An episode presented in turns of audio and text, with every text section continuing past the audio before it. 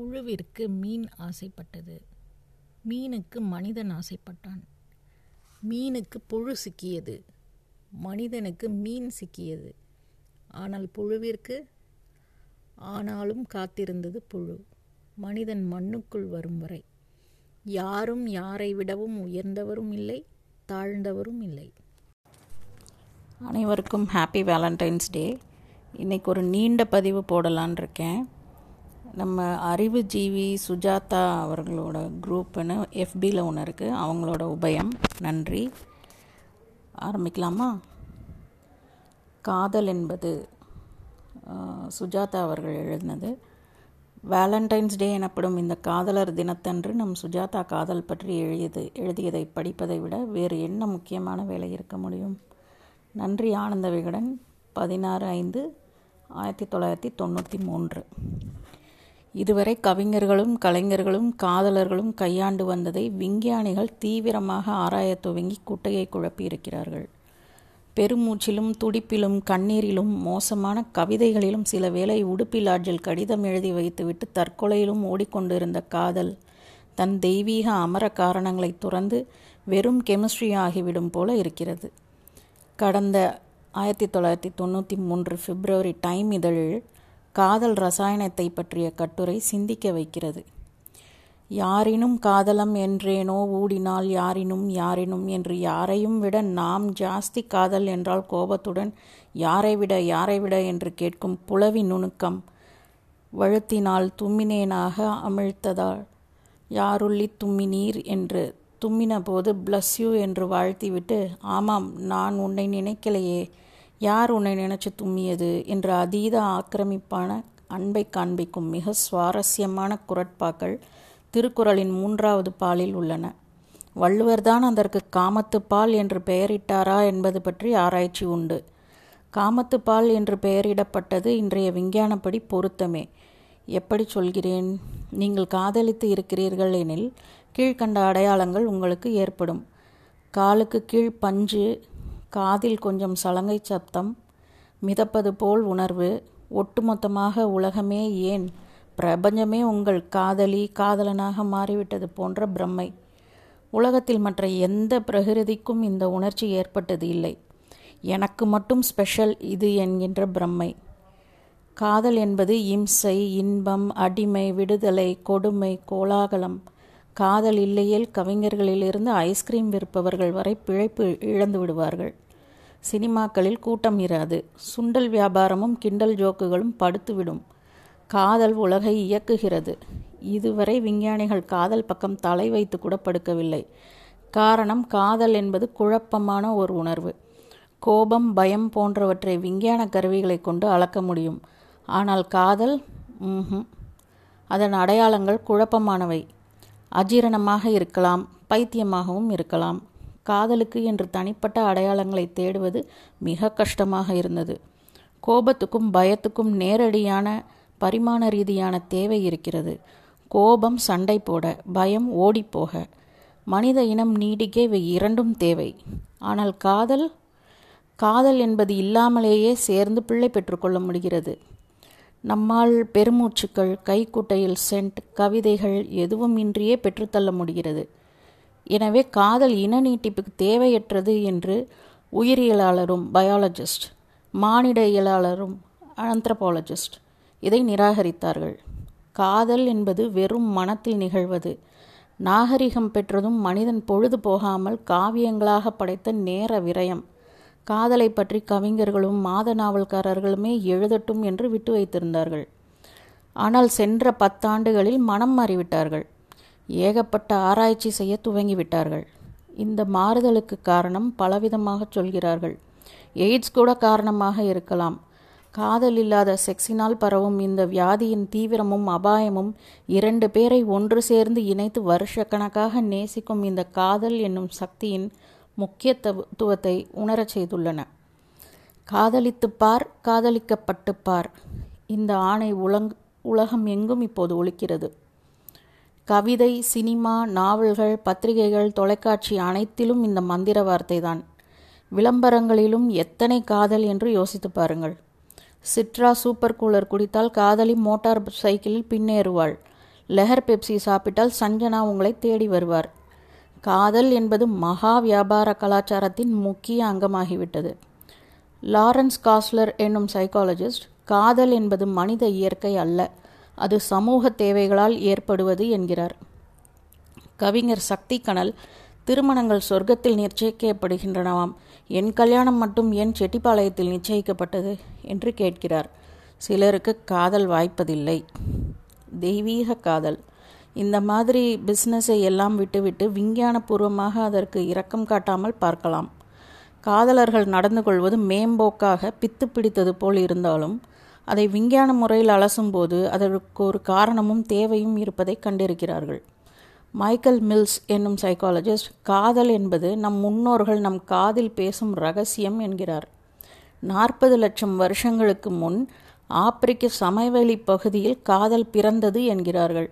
அப்போதுதான் மூளையில் இருந்து முதல் நியூரோகெமிக்கல்கள் மனித இரத்தத்தில் பாய்ந்து காதலின் காரணத்தால் அசட்டுச் சிரிப்பும் கைகளில் வியர்வையும் ஏற்பட்டதாம்.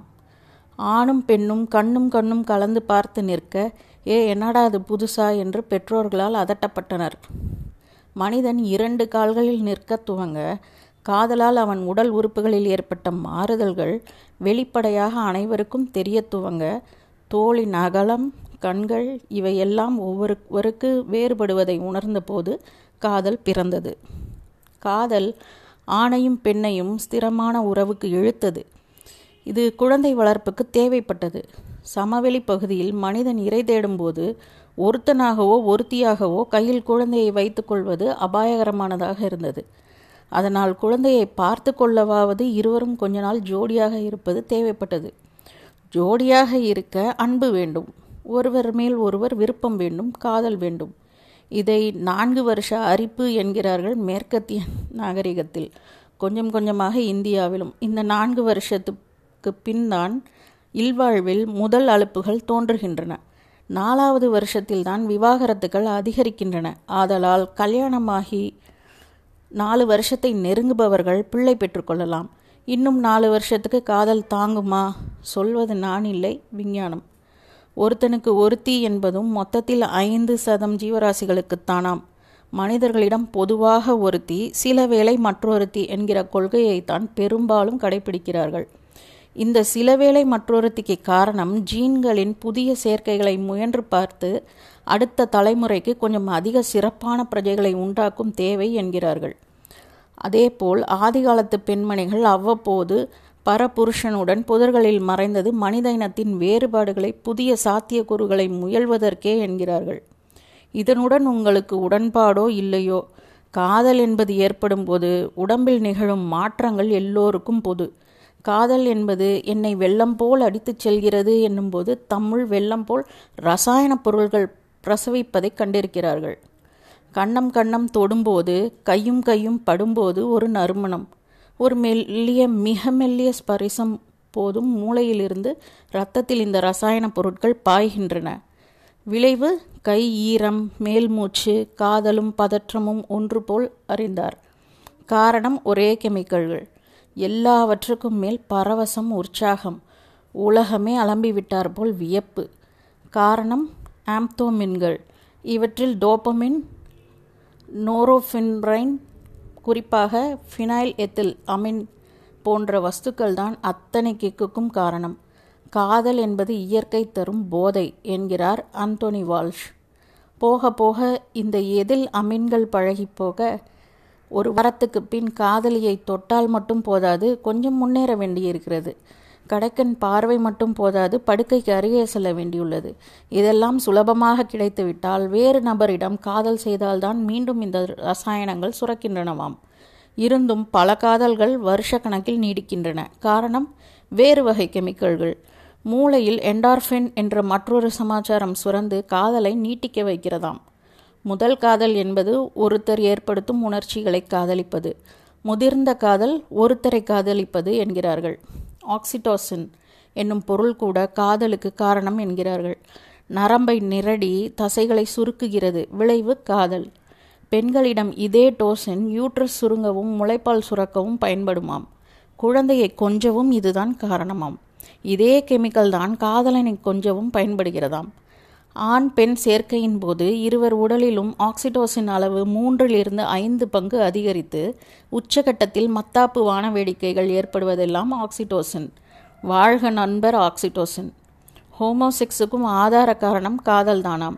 இதற்கு இனவிருத்தியின் வேலை இல்லை என்றாலும் காதல் உண்மைதானாம் இதற்கு காரணம் பிறப்பின் போது ஏற்பட்ட சில பயோகெமிக்கல்ஸ் ஸ்காலர்கள். ஒரு வகை புன்னகை ஒரு வகை முகம். ஆண்கள் ஏன் சீக்கிரம் காதல் வசப்படுகிறார்கள்? இதற்கும் பரிணாம தேவைதான் காரணம். ஆண்கள் பெண்களிடம் விஞ்ஞானப்படி அதிகம் பிள்ளை பெறும் தகுதியைத்தான் முதலில் விரும்புகிறார்கள். அதனால் தான் அதிகம் பிள்ளை பெறும் வயதான பதினேழிலிருந்து இருபத்தி எட்டு வரை பெண்கள் கவர்ச்சிகரமாக இருக்கிறார்கள். ஆண்கள் பெண்களை பார்த்த மாத்திரம் அவள் இளமையையும் திறமையையும் உடனே கணித்து விடுகிறார்கள். அதனால்தான் உடனடி திடீர் காதல். பெண்கள் அப்படியல்ல. கொஞ்சம் ஆற அமர யோசித்து ஆசாமி விசுவாசமாக இருப்பானா என்பதெல்லாம் தெரிந்த பின் தான் காதல் வசப்படுவார்கள். இப்படி இருந்தும் எப்படி கல்யாணியை பிடிக்கிறது காமாட்சியை பிடிப்பதில்லை? இதற்கும் விஞ்ஞானம் பதில் சொல்கிறது. இயற்கை நம்மை ஒரு வகையான நபருக்கு மட்டும் தயார் செய்து வைத்திருக்கிறதாம். உங்கள் ஒவ்வொருவர் மனதின் ஆழத்திலும் ஒரு பிரத்யேக நாயகன் அல்லது நாயகி இருக்கிறார்கள். ஒரு தனிப்பட்ட காதல் வரைபடம் தனிப்பட்ட முகம் சுருள் முடி அழுத்தமான உதடு தனிப்பட்ட இந்த உருவம் உங்கள் ஆரம்ப இளமை காலத்தில் மனதில் உருவாகிறது. அந்த முகத்தை சந்திக்கும்போது ஒரு கை சுடக்கில் காதல். இதுதான் சைன் சொல்கிறது. திருப்தியா இல்லையா? பரவாயில்லை. நம்மில் பெரும்பாலானவர்களுக்கு காதல் என்பது செம்புள பெயநீர் யாயும் ஞாயும் யாராகியரோ எந்தையும் நொந்தையும் எம்முறை கேளிர். யானும் நீயும் எவ்வழி அரிதும் செம்புல பெயநீர் போல அன்புடை நெஞ்சம் தாங் கலந்தனவே என்று குறுந்தொகை சொல்ல கவிஞர் மீரா உனக்கும் எனக்கும் ஒரே ஊர். வாசுதேவ நல்லூர். நீயும் நானும் ஒரே குளம். திருநெல்வேலி சைவ பிள்ளைமார். உன் தந்தையும் என் தந்தையும் உறவினர்கள் மைத்துனன்மார்கள் செம்புல பெயநீர் போல அன்புடை நெஞ்சம்தான் கலந்தனவே என்று தற்கால சமூகத்தை நன் நையாண்டி செய்கிறார். வாத்தியாரின் இந்த பத்தியை படிக்கும்போது எனக்கு என் நண்பர் டாக்டர் கோஸ்வாமி கல்கத்தாக்காரர் என்று சொல்ல வேண்டுமா என்ன? ஒரு முறை சொன்ன ஜோக் தான் நினைவுக்கு வருகிறது. ஒரு அழகான யுவதியும் இளைஞனும் திருமணம் செய்து கொள்கிறார்கள். ஒரு வருடம் செல்கிறது. முதல் குழந்தை பிறக்கிறது. அதற்கு பெயர் என்சி இரண்டாவது வருட முடிவில் இரண்டாவது குழந்தை. அதற்கு பெயர் எம்சி மூன்றாவது வருடம் முடிவில் மூன்றாவது குழந்தை. அதற்கு பெயர் ஏபிசி இதை சொல்லிவிட்டு பப் பப் என்று என் முகத்தில் பைப் புகையை ஊதினார். புரியவில்லையே டாக்டர் என்றேன். Idiot simple. முதல் குழந்தை என்சி நேச்சுரல் கியூரியாசிட்டி இரண்டாவது குழந்தை எம்சி மியூச்சுவல் கன்சர்ன் மூன்றாவது குழந்தை ஏபிசி அப்சல்யூட் பிளட்டி கேர்லெஸ்னஸ் என்று சொல்லி அவருடைய பைப்பை தொடர்ந்தார். நன்றி.